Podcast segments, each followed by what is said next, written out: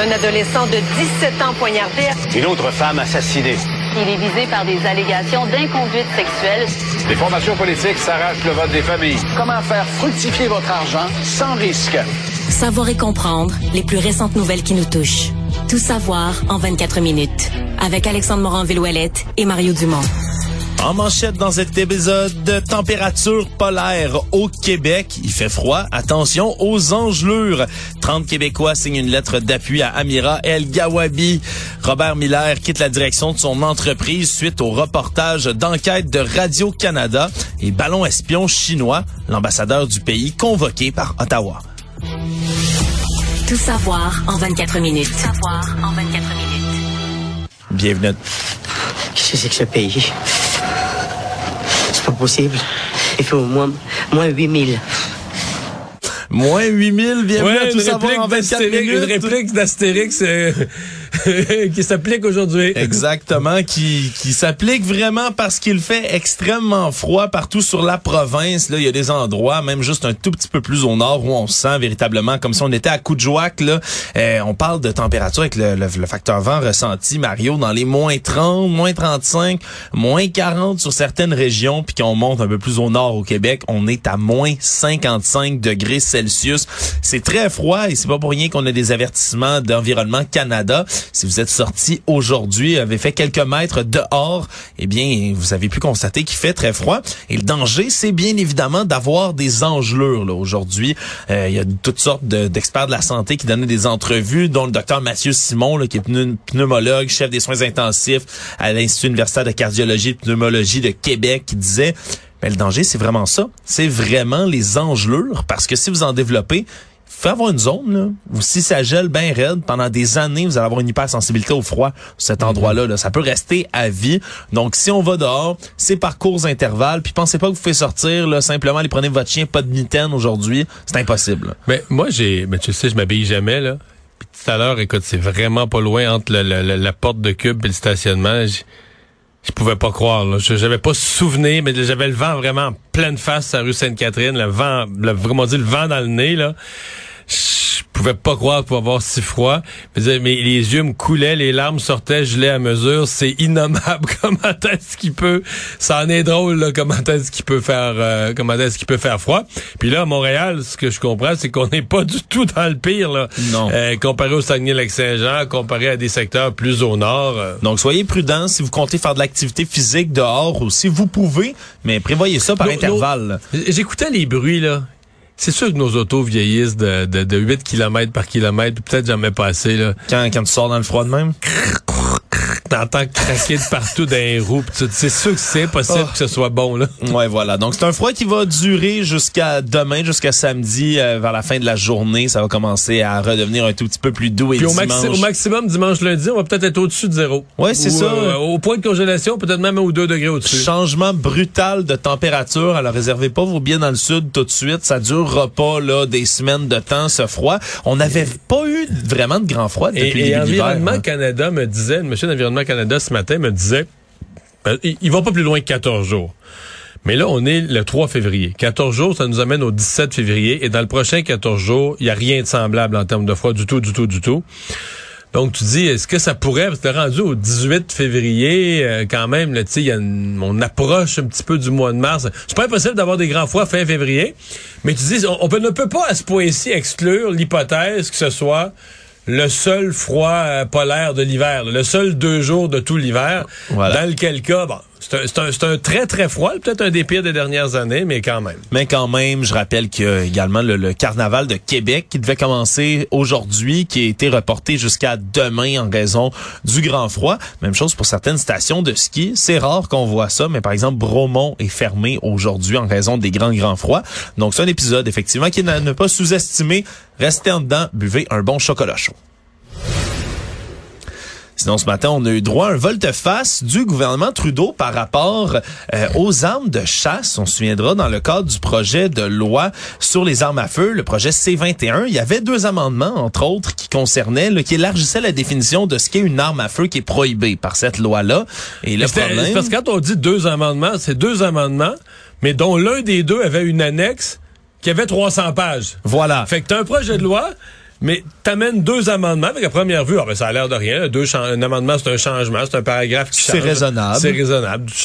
Mais là, tu dis, OK, parce qu'il y a un des deux amendements qui a une annexe à l'amendement, puis l'annexe a 300 pages. Dans les 300 pages, là, tu as des listes et des listes et des listes d'armes à feu.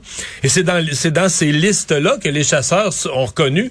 Mais voyons, euh, nos armes sont là-dedans. Euh, oui, puis des armes qui sont très utilisées par les chasseurs, ce qui a amené... Et par les, les Premières Nations. Des armes bon marché, des armes de chasse bon marché dans certains cas, très utilisées par les Premières Nations. Ça a joué parce que l'Assemblée des Premières Nations a mis son grain de sel. Exactement. Donc, il y a quelqu'un issu à la fois des Premières Nations et chasseur qui est très, très, très connu, qui s'en était mêlé, Mario. C'est Carey Price, l'ex-gardien vedette du Canadien de Montréal. Et d'ailleurs, le recul du gouvernement Trudeau, c'est la première victoire de Carey Price cette année. C'est vrai, cette saison-ci, il y a pas mal d'autres victoires.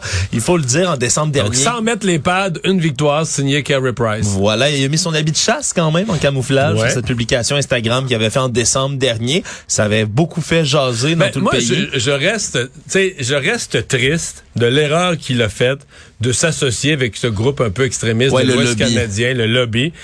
Si t'enlèves ça, là, si t'enlèves cette référence au lobby, que au nom, il fait juste remplacer ça par je m'unis à tous les chasseurs du Canada. Tu t'unis pas, pas au lobby bizarre, aux gens, au monde, aux chasseurs.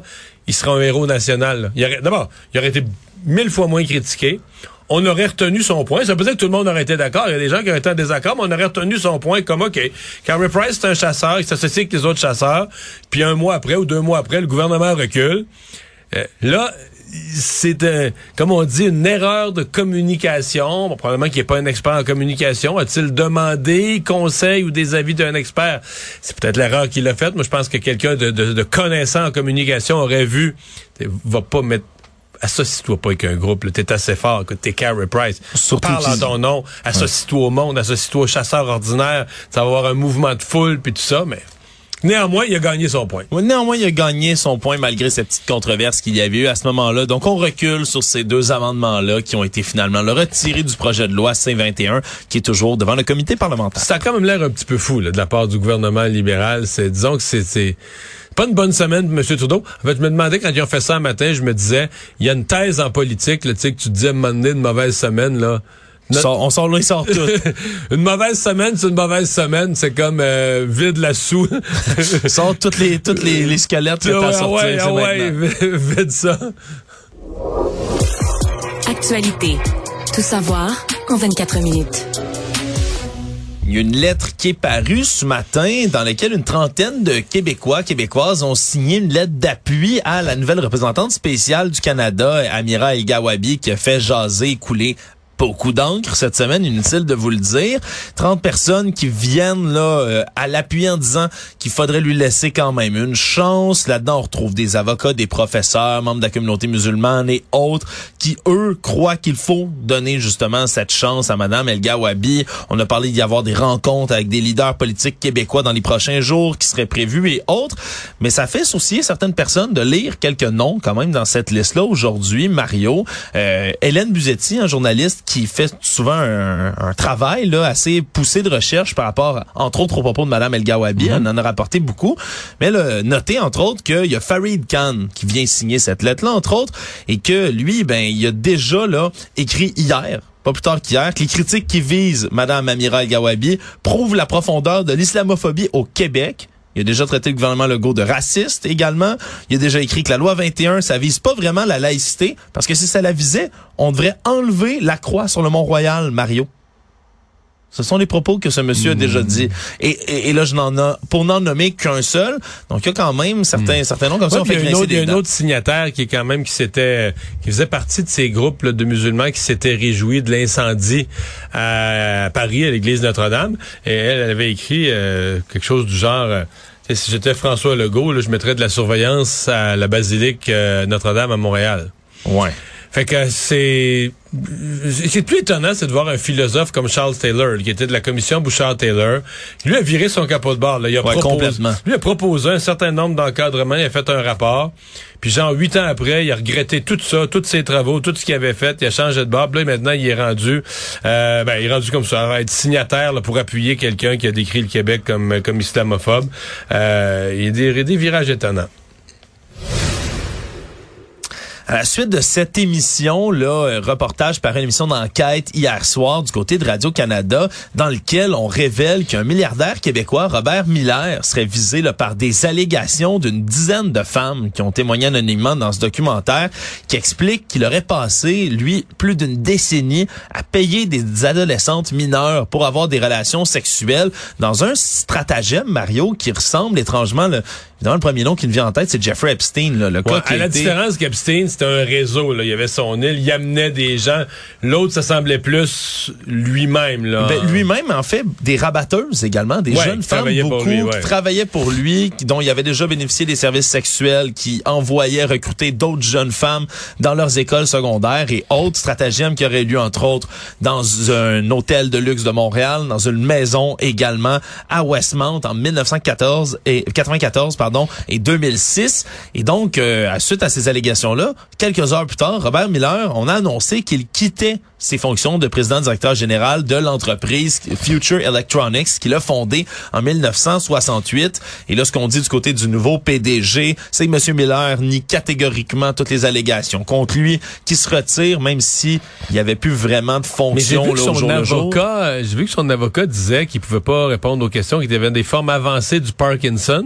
Ouais, puis ils ont, ils ont essayé d'utiliser ça également comme défense en disant qu'il était impuissant depuis 20 ans à cause de sa maladie. Ouais. Donc il aurait pas pu agresser, se- ben, pas agresser sexuellement, mais bénéficier de services sexuels. Mais, c'est juste que et moi, quand j'ai entendu ça, OK, Parkinson a très avancé, tu sais, bon, OK. Mais là, finalement, il était encore PDG. On dit qu'il était pas là pour les opérations au jour le jour déjà, mais là, il quitte définitivement la compagnie pour se concentrer, dit-on, A, sur sa maladie, mais B, sur la poursuite des recours judiciaires contre Radio-Canada, peut-être, dans ce, dans ce cas-ci.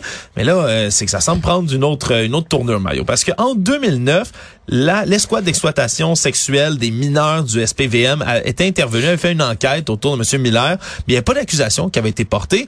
Mais là, quelques heures après le dépôt du reportage, eh bien, c'est le DPCP, le directeur des poursuites criminelles et pénales du Québec, qui a envoyé un message en disant que toutes les personnes, les victimes, les témoins qui auraient des informations sur cette histoire-là sont invités à se présenter. Même chose du côté du SPVM dans les dernières heures aussi, qui invite les gens qui ont des informations sur ce cas précis à venir témoigner, à venir leur en parler. Donc, il y a fort à parier, Mario, que c'est pas fini, puis qu'une suites. révélation comme ça, ouais, il va y avoir des suites. Tout savoir en 24 minutes. Cas judiciaire extrêmement sombre. Une belle-mère a été reconnue coupable d'avoir battu et affamé son beau-fils de 11 ans et elle s'en tire, Mario, avec une peine très légère. Il n'y aura pas de prison ferme dans son cas. Ça va être plutôt de la prison à purger chez elle. 15 mois, probation de 2 ans par la suite. Une sentence qui est euh, dans le cadre du projet de loi C5 qui a été adopté l'été dernier par les libéraux à Ottawa qui veut enlever certaines peines minimales. Mais c'est que le crime est assez horrible. Merci. On parle d'une femme lorsque son mari partait travailler, donc le père de l'enfant en question, qui en profitait pour frapper l'enfant, l'interdisait de se nourrir. Une fois, lorsque le jeune garçon aurait tenté d'aller chercher de la nourriture dans le frigidaire, se serait fait couper la main par un couteau, donc par la belle-mère en question. Elle lui aurait interdit de soigner la blessure pour pas prendre de papier ni d'eau. Ensuite, le- gaspiller de papier ou d'eau. gaspiller de papier ni d'eau. Ensuite, l'aurait, lui aurait demandé de mentir si quelqu'un lui posait des questions Sous la sur sa menace. blessure, sous la menace, bien évidemment. Et donc, elle a été déclarée coupable d'agression armée, de menace et voie de fait. Et là, le problème, Mario, c'est que non seulement elle a une peine qui est assez, somme toute, légère, mais c'est qu'elle reconnaît pas du tout, là, elle, ses crimes. en Mais ce qui devrait être un facteur aggravant, en fait. Dans l'établissement de la peine, le fait de n'avoir ni remords, ni regret, de nier, euh, que, de dire que toi, tu as fait ce que tu avais à faire, l'absence de reconnaissance du mal causé, ça devrait être un facteur aggravant. Pire encore, elle se là, place comme une de- victime. En plus, elle se place comme une victime dans tout ça. Elle dit qu'elle peut pas imaginer qu'au Canada, on puisse condamner quelqu'un comme ça. Elle a fait un long monologue devant la cour de 20 minutes avant de recevoir sa sentence. Donc, c'est un autre exemple, Mario, surtout, c'est ce que ça ramène sous la loupe, des cas autour du projet de loi C5. Mais moi, j'ai écrit, donné, moi, j'ai écrit dans le journal sur le projet de loi C5. C'est des crimes par arme à feu. Les crimes envers les enfants, ça, c'en est un. Les crimes euh, impliquant de, de la drogue. Mais surtout armes à feu et enfants. Et crimes sexuels aussi. Crimes sexuels aussi. Euh, où on a enlevé euh, les peines minimales. Et c'était intéressant parce que plus tôt dans l'émission aujourd'hui, on a eu une discussion avec Isabelle Maréchal, puis je veux la ramener à ce moment-ci. La loi C5, elle, ce qu'elle visait, déjà que je suis pas d'accord avec le raisonnement de la loi. Moi, je comprends que s'il y a trop, s'il y a trop de personnes autochtones, de personnes noires, de personnes racisées dans les prisons, il faut que des interventions soient faites dans ces communautés-là au niveau économique et social pour sortir les gens de la criminalité. Oui. Pas qu'ils commettent les crimes, puis ensuite on dise, ah ben là, on va être moins sévère parce qu'on veut pas qu'ils aillent en prison, parce qu'on veut diminuer leur présence, les statistiques de leur présence en prison. Il faut qu'ils se commettent moins de crimes. C'est ça le but qui doit être visé par une société. Mais là, on n'est pas là. Mais dans les faits, ce qu'on se rend compte, les, les exemples qu'on a eu à Montréal, les trois exemples qu'on a eu à Montréal dans le dernier deux mois, de gens, d'avocats qui ont plaidé, hey, la, la loi est moins sévère, le Parlement viendra la, la loi moins sévère, soyez clément avec mon client. Un cas d'agression sexuelle, un cas de crime par arme à feu, et là aujourd'hui un cas de maltraitance d'un enfant. Et dans les trois cas, ce sont des, ce sont des personnes euh, pas racisées, qui ont eu juste un bon avocat, sais, on n'est plus dans l'objectif. On est vraiment juste dans des personnes qui ont un bon avocat et que l'avocat plaide la nouvelle loi et s'en sort avec des peines réduites. Euh, je sais pas. La, loi, c'est simple. Mais faut pas blâmer le gouvernement. Faut pas blâmer. Moi, je blâme le gouvernement Trudeau, mais je, peux pas dire que le gouvernement Trudeau a été hypocrite. Il l'a dit. Il l'a dit avant les élections. Il a été élu une fois, deux fois, trois fois. Donc, une femme qui a maltraité son enfant et, euh, s'en sort bien parce que le peuple a voté pour ça. Le peuple a demandé ça, a voulu ça, puis il l'obtient. Euh, un bout que je comprends pas parce que moi autour de moi j'entends toujours des gens qui disent ah telle affaire t'es cœurant faudrait que les peines soient plus sévères faudrait que les peines soient plus sévères puis t'as un parti politique qui dit ah, moi je veux des peines moins sévères pour tout ça puis les gens votent pour à deux mains fait un moment donné c'est dur de se démêler là nouvelle innovation, Mario, dont je voulais parler parce que la, crise des opioïdes, en particulièrement celle du fentanyl, ça nous touche beaucoup, tout le monde en Amérique du Nord, particulièrement ici à Montréal. Et là, il y a des chercheurs du Texas qui affirment avoir développé un nouveau moyen de lutter contre cette épidémie de fentanyl, un vaccin Mario, un vaccin pour lutter contre le fentanyl. C'est un vaccin préventif. Je t'explique. C'est une équipe qui est dirigée par l'université de Houston, entre autres, qui disent que ce qu'ils font, c'est qu'ils empêcheraient avec ce vaccin-là le fentanyl, donc la, cette opioïde synthétique, de pénétrer dans le cerveau. Donc, ce que ça éliminerait, c'est oui le sentiment d'euphorie, mais le sentiment de dépendance également que cette drogue-là fait. Ce que ça... c'est que t'es carrément vacciné contre le fentanyl. C'est pas juste ça t'empêche de mourir, ça empêche le fentanyl d'avoir tous ses effets sur toi ou à peu près. Oui, exactement. Puis là, on connaît pas du tout la durée. Là. Je pense pas que ce soit le genre de vaccin que tu prends puis t'es immunisé au fentanyl pour euh, les cinq prochaines années à venir. Là. Je pense que c'est beaucoup plus à court terme. Le, les traitements le diront. Mais ce qu'on dit, c'est que c'est une protéine qui est utilisée pour maintenir le fentanyl dans le sang. Donc, il se rend pas jusqu'au cerveau. Il reste dans le sang et il est donc éliminé naturellement par les reins par la suite lorsqu'on circule. C'est le type de vaccin qui est similaire celui contre l'hépatite B, entre autres, qui fait un peu la même chose. C'est comme si on sécrétait des anticorps contre le fentanyl et donc il n'ira pas dans le cerveau. Et comme on n'a pas d'euphorie, certes, pas de high, comme on dirait, mais il y a également pas de dépendance qui va se créer par la suite. Et le problème habituellement avec les, les surdoses de fentanyl, c'est que le fentanyl, lui, va jusque dans le cerveau. Il stimule des parties qui contrôlent la respiration. Et c'est ça qui entraîne l'espèce de surdose causant la mort. C'est qu'on finit par... tu respires plus. Tu respires plus. Tu deviens comme tellement détendu sans réflexe que t'as même plus le réflexe. tu sais, la respiration, c'est un réflexe. Même quand tu dors, même quand t'es dans le coma, même quand t'es inconscient, le, réflexe, la respiration, c'est comme un réflexe et tu le perds. Donc tu ne respires plus. Et en se rendant pas au cerveau, on peut pas faire. Tu peux pas développer ce type justement là d'euthanasie de cette zone-là. Et donc on a fait des tests. Pour l'instant, on est bien loin de tout ça. C'est des tests sur des souris, sur des rats de laboratoire, mais on dit que les résultats sont très très prometteurs. Et cette équipe-là espère Mario d'ici deux ans être capable de mettre un vaccin comme ça disponible pour le grand public. Donc ce serait, si tout ça fonctionne, vraiment une avancée majeure dans la lutte contre les opioïdes. En 2021, c'est les derniers chiffres que je tombe dessus là. Il y a eu 100 000 morts, en gros, aux États-Unis d'overdose. C'est énorme. 100 000. Non, mais les deux tiers, c'est le fentanyl. Donc, sur les, sur les 100 000 overdoses, le fentanyl tout seul, c'est les deux tiers des cas. C'est fou. Ça hein? donne une idée. Économie. On a appris aujourd'hui que le groupe chimique Mitsubishi Chemical Corp a décidé de pas poursuivre ses investissements avec Medicago, hein, la société biopharmaceutique spécialisée dans la recherche et le développement de nouveaux vaccins à base de particules pseudo-virales de plantes. Et là, l'entreprise a le siège social à Québec et c'est vraiment euh, beaucoup d'inquiétude qui est suscité aujourd'hui, à la fois pour les emplois, mais surtout parce que le Québec a investi déjà là, un prêt de 73 millions à Medicago. On en a versé 50 depuis ce temps-là. On a assuré aujourd'hui que le prêt allait être remboursé par Medicago et Mitsubishi. Mais l'autre inquiétude, c'est toutes ces connaissances qu'on a développées ici, tout ce savoir auprès de Medicago qui risquerait de partir. Et là, on va chercher du côté de Québec une entreprise, un investisseur pour reprendre ce qui se passe à Medicago. On, on l'avait vraiment pas vu venir, celle-là, là, du côté de Medicago. Non, c'est toute une claque parce que c'était une entreprise vedette, une entreprise phare au cœur du, du, du quartier d'innovation, du parc d'innovation à Québec. Euh, nos gouvernements avaient mis de l'argent là-dedans. Il y avait eu l'espoir pour le vaccin. En même temps, on n'est pas fou. On s'est bien rendu compte que le vaccin de Medicago arrivait un peu tard là, pour profiter de la manne euh, mondiale des vaccins. Ça, c'est bien clair. Mais quand même, euh, il y a des brevets, il y a cette technologie particulière de produire des vaccins à base de plantes qui est encore... Il y a encore beaucoup de foi là, dans l'avenir de ça, puis c'est quelque chose de prometteur. Euh, donc, perdre, euh, perdre les brevets, perdre la technologie, perdre les cerveaux, parce que c'est ça aussi, les chercheurs. Là, quand même, autant Pierre Fitzgibbon que Jean-Yves Duclos ont l'air optimistes, parce que l'idéal serait de trouver un racheteur c'est pour l'ensemble, quelqu'un qui rembauche le monde, rachète les équipements, les laboratoires. Euh, euh, bon, on va voir ce qu'on peut faire. On va voir. On n'a pas encore tous les détails. Est-ce que nos gouvernements s'étaient mis dans les contrats Parce qu'en versant de l'argent, est-ce qu'ils s'étaient mis dans les contrats? Un certain nombre de poignées, un certain nombre d'élastiques pour dire hey, hey tu t'en vas pas de même, là, on t'a eu notre argent, ou est-ce que ça a été négocié par des amateurs sans trop de conditions, puis euh, une firme japonaise part avec notre argent? Mais en tout cas, aujourd'hui, les ministres semblaient, je dirais, raisonnablement optimistes qu'un repreneur, là, ça pourrait être trouvable. Le monde.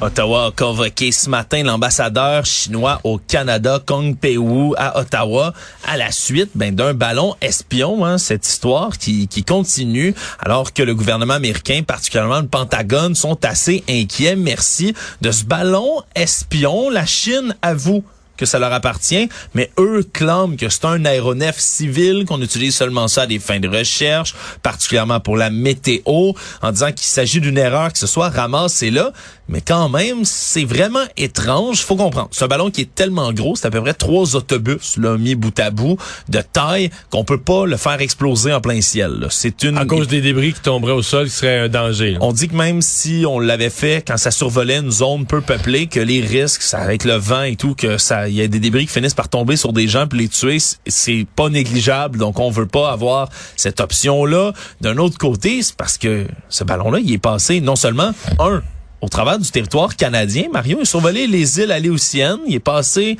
dans le nord de l'océan Pacifique, traversé notre espace, s'est rendu jusqu'aux États-Unis par la suite. Et il a survolé, entre autres, le Montana.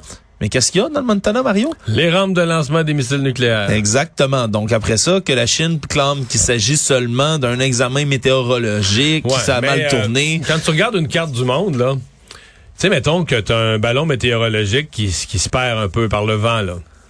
Mais la probabilité, c'est qu'il va aboutir. Mettons que tu en avais en, Mongolie, en Corée, au Japon. On comprend. On comprend. On est juste en dehors des frontières de la Chine.